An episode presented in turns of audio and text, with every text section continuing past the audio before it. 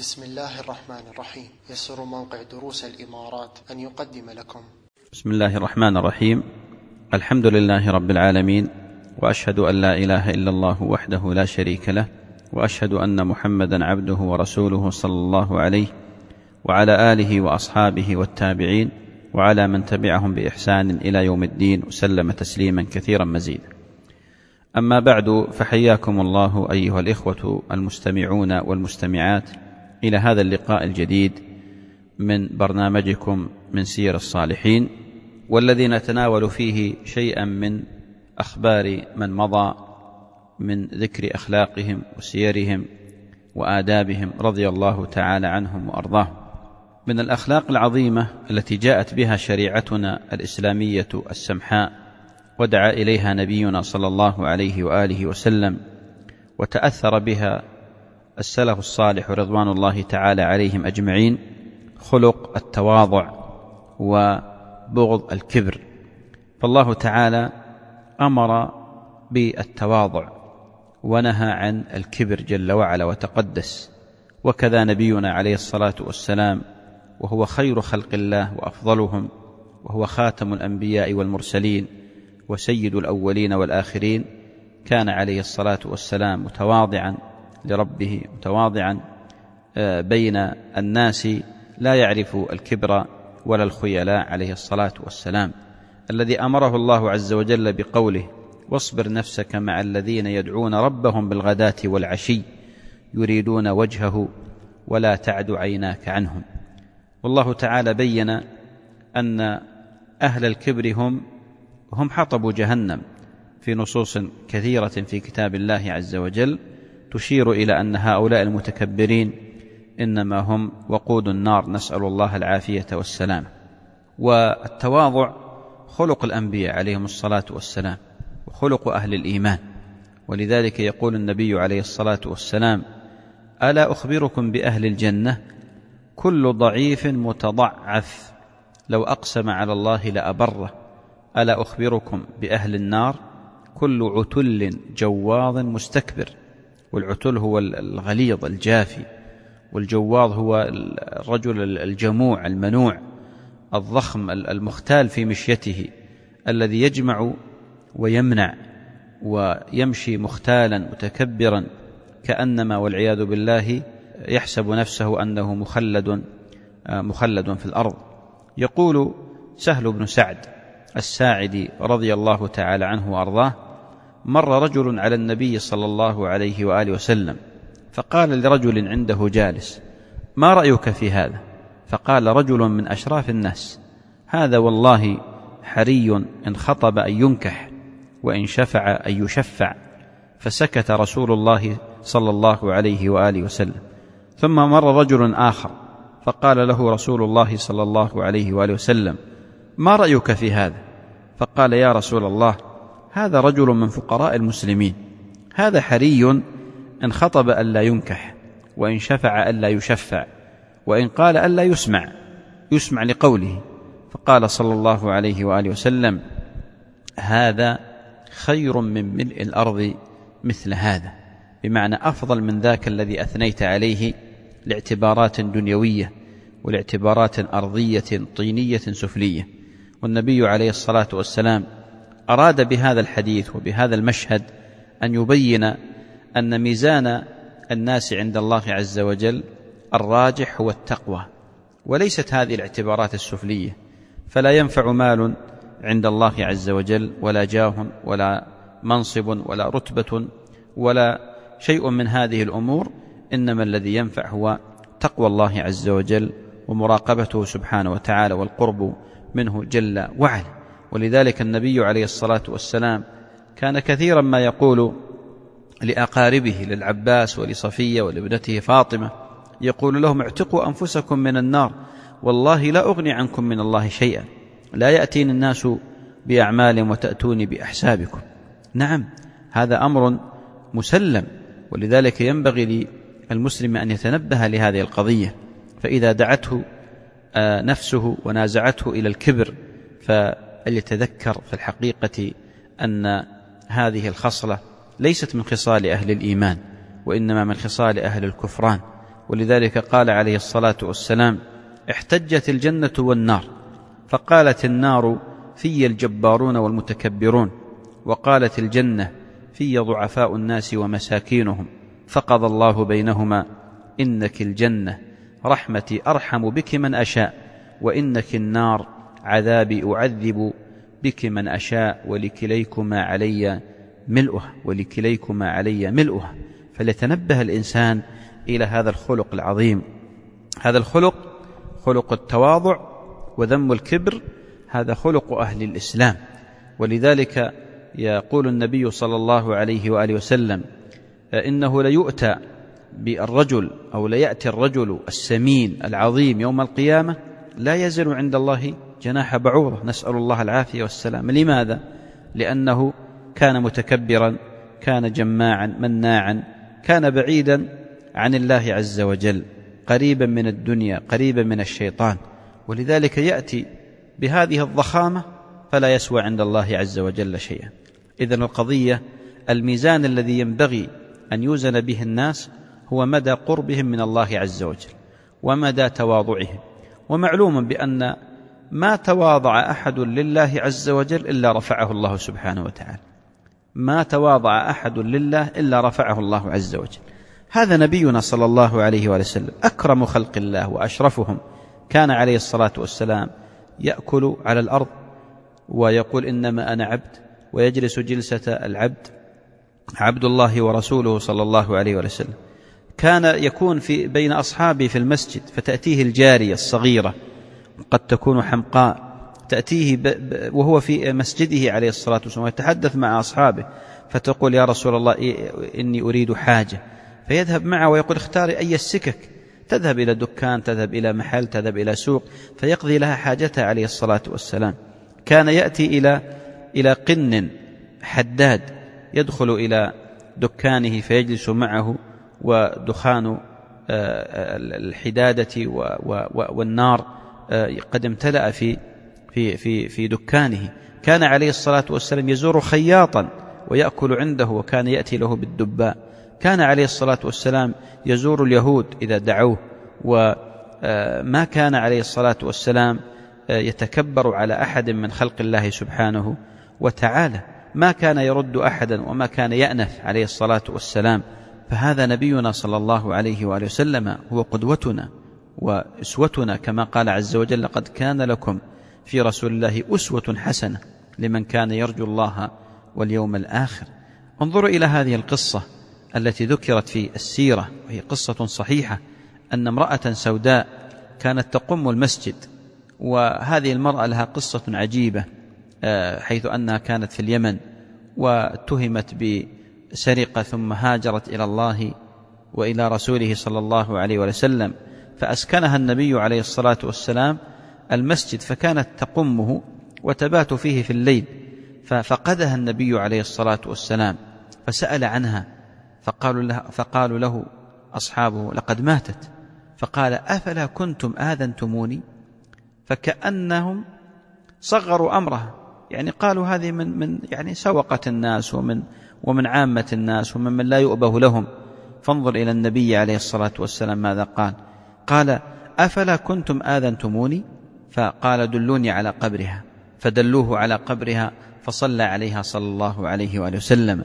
ثم قال في آخر الصلاة قال إن هذه القبور مملوءة ظلمة على أهلها وإن الله تعالى ينورها لهم بالصلاة عليهم. صلى الله وسلم وبارك عليه. انظر إلى تواضعه عليه الصلاة والسلام. هذه المرأة حفظ لها حقها حتى بعد وفاتها وهي امرأة يعني لا قبيلة لها ولا منصب لها ولا مال لها ولا جاه لها ولا أي شيء من أمور هذه الدنيا. إنما هي بمفردها تقم المسجد وتبات فيه ومع ذلك حينما صغر أمرها الناس آه، انزعج منهم النبي عليه الصلاة والسلام وبين من خلال فعله بأن الإنسان يوزن بإيمانه يوزن بتقواه يوزن بمراقبته لله سبحانه وتعالى. حتى إن النبي عليه الصلاة والسلام يذكر أصحابه بأنه رب أشعث أغبر مدفوع بالأبواب لو أقسم على الله لأبره. يعني قد يكون هناك رجل يطرد من الأبواب.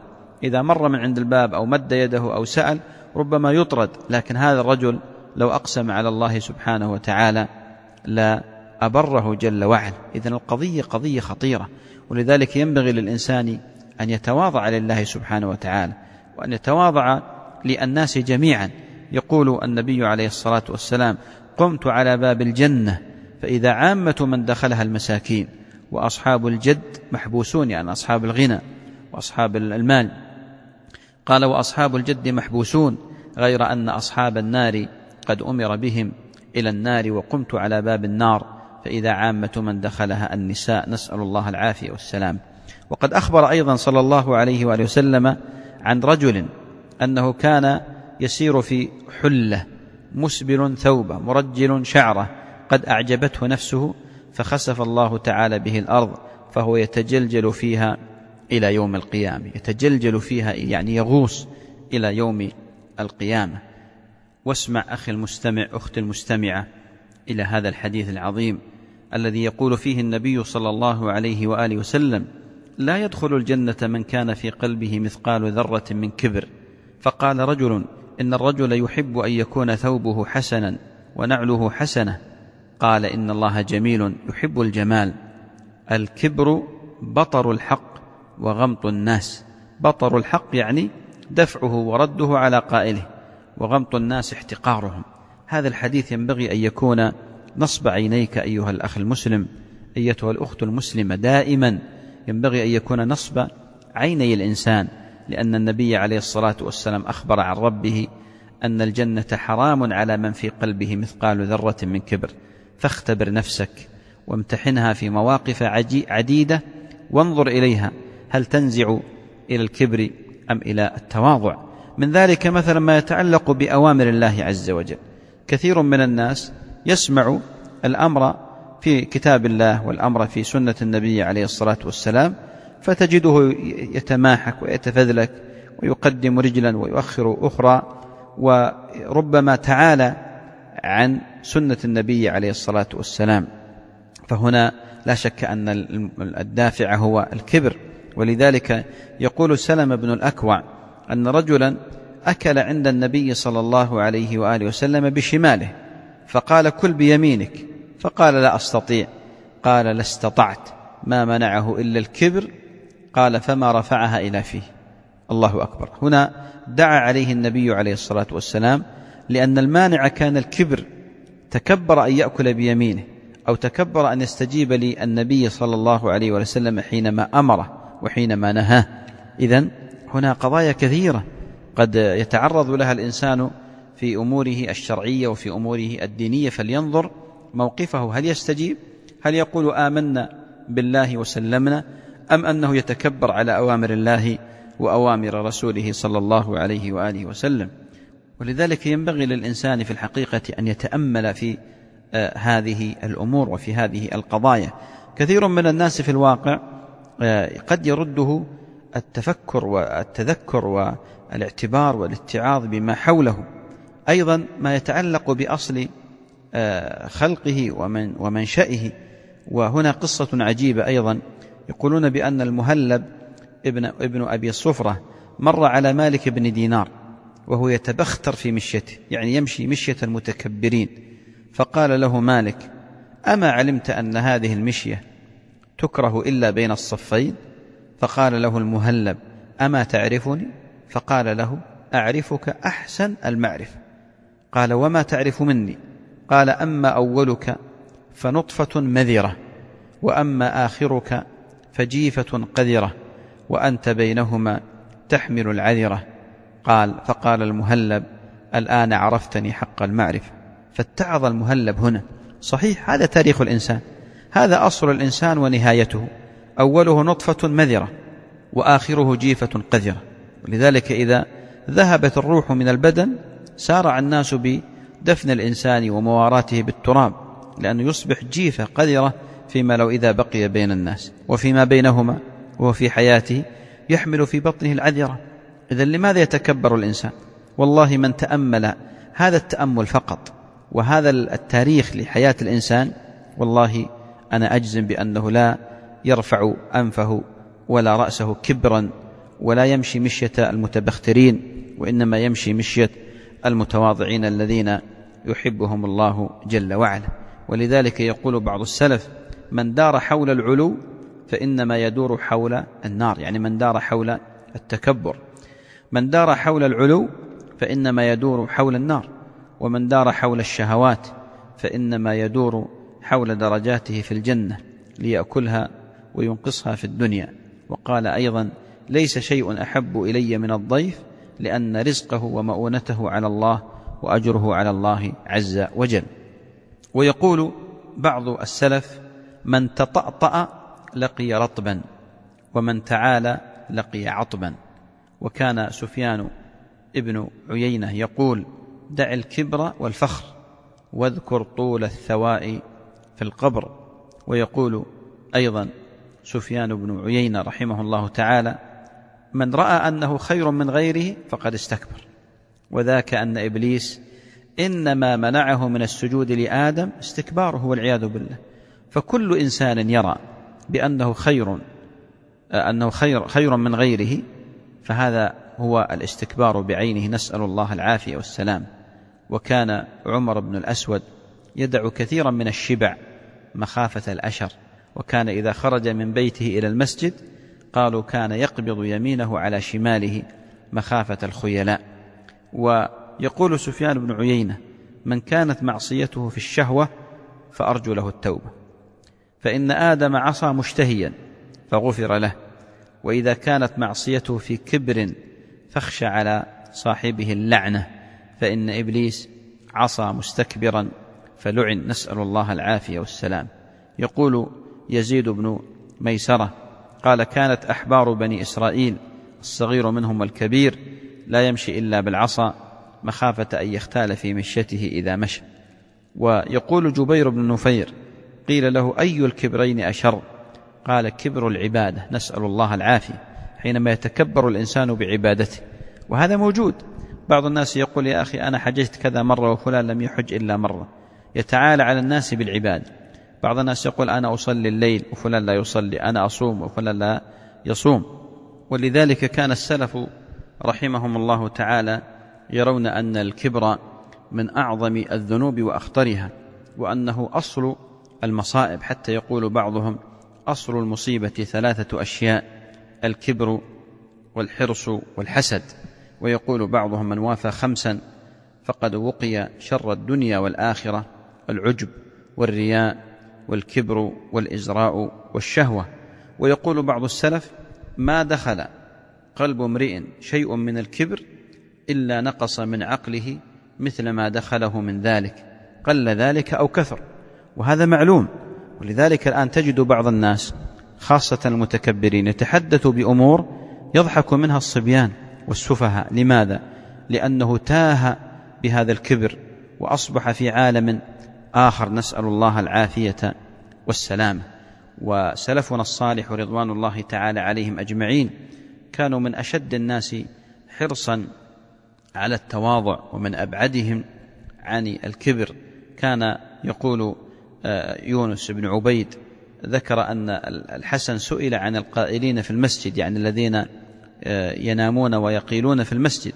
فقال رأيت عثمان بن عفان يقيل في المسجد وهو يومئذ خليفة. قال ويقوم وأثر الحصى بجنبه. قال فيقال هذا أمير المؤمنين. هذا أمير المؤمنين. انظروا إلى تواضعه رضي الله تعالى عنه وأرضاه. ولذلك أيها الإخوة المستمعون والأخوات المستمعات التواضع ما تخلق به أحد إلا ستر الله عز وجل به عيوبه. لأن من الناس من يكون من يكون عنده شيء من العيوب وشيء من التقصير لكنه لما يتخلق بخلق التواضع آه، يستر الله عز وجل عليه عيوبه كما يستر الثوب الأبيض النظيف الذي يلبسه الإنسان ما خفي عن الناس من بدنه. كذلك التواضع. ولذلك يقول عون ابن عبد الله من كان في صورة حسنة أو في موضع لا يشينه ووسع عليه في الرزق ثم تواضع لله كان من خاصة الله سبحانه وتعالى. ويقول بعض السلف كان ابن عمر لا يرد سائلا حتى إن المجذوم ليأكل معه في صحنه وإن أصابعه تقطر دما. كثير من الناس مثلا إذا مر مثلا برجل ممن يكنس الشوارع أو يمتهن هذه المهنة التي لم يجد إلا غيرها قد ينظر إليه بعين الاحتقار. ولا شك أن هذا خلق المتكبرين الذي ينبغي فضلا عن التواضع لهذا الجنس من الناس أن يشكر. ذلك أن هذا الجنس من الناس سخرهم الله عز وجل لنا فيخرجون هذه القاذورات وهذه الأوساخ عن بيوتنا وعن شوارعنا. فلو تركت لربما أصابتنا الأمراض والأسقام. إذا ينبغي أن يشجع وأن يشكر على عمله فوق ما يتقاضى عليه من مال لماذا؟ لأن هذا يقوم بعمل جليل ويشكر على ذلك ويشجع. كذلك مع جميع الفقراء والمساكين حتى من يأتيك يمد يده بالسؤال ينبغي لك أن لا ترده إلا بشيء فإن لم تجد شيئا فلا أقل من أن تقول له كلمة طيبة يذهب بها طيب الخاطر مرتاح الضمير. ولذلك كان من تقدمنا يوصي بعضهم بعضا بالتواضع فينبغي للمسلم أن يكون التواضع له طبعا بل ينبغي أن يكون التواضع سلوكا عاما لا سلوكا فرديا بمعنى أن الأمة كلها تتصف بهذا الخلق وأن تبتعد عن الكبر وعن المفاخرة فإن من تكبر ومن انحاز إلى المفاخرة فإنما هو من جثى جهنم. نسأل الله العافية والسلامة. والتواضع في الحقيقة ونفي الكبر ليس في الكلام فقط فمن السهل جدا أن يزعم الإنسان أنه من أهل التواضع لكن الجوارح والأعمال هي التي تصدق ذلك أو تكذبه. فانظر نفسك يا أخي المسلم ويا أختي المسلمة من خلال تعاملكم كيف تتواضعون مع الآخرين وكيف تتعاملون معهم خاصة عندما يكون الإنسان على المحك مع فقير أو مع مريض أو مع خادم أو مع جار أو غير ذلك من الأمور. أسأل الله تعالى الكريم رب العرش العظيم يوفقني وإياكم لأحسن الأعمال والأقوال والأخلاق وأن يهدينا لها لا يهدي لأحسنها إلا هو وأن يجنبنا سيء الأعمال والأقوال والأخلاق لا يجنبنا سيئها إلا هو. وإلى لقاء قادم بإذن الله تعالى. إلى ذلك الحين أستودعكم الله. السلام عليكم ورحمة الله وبركاته.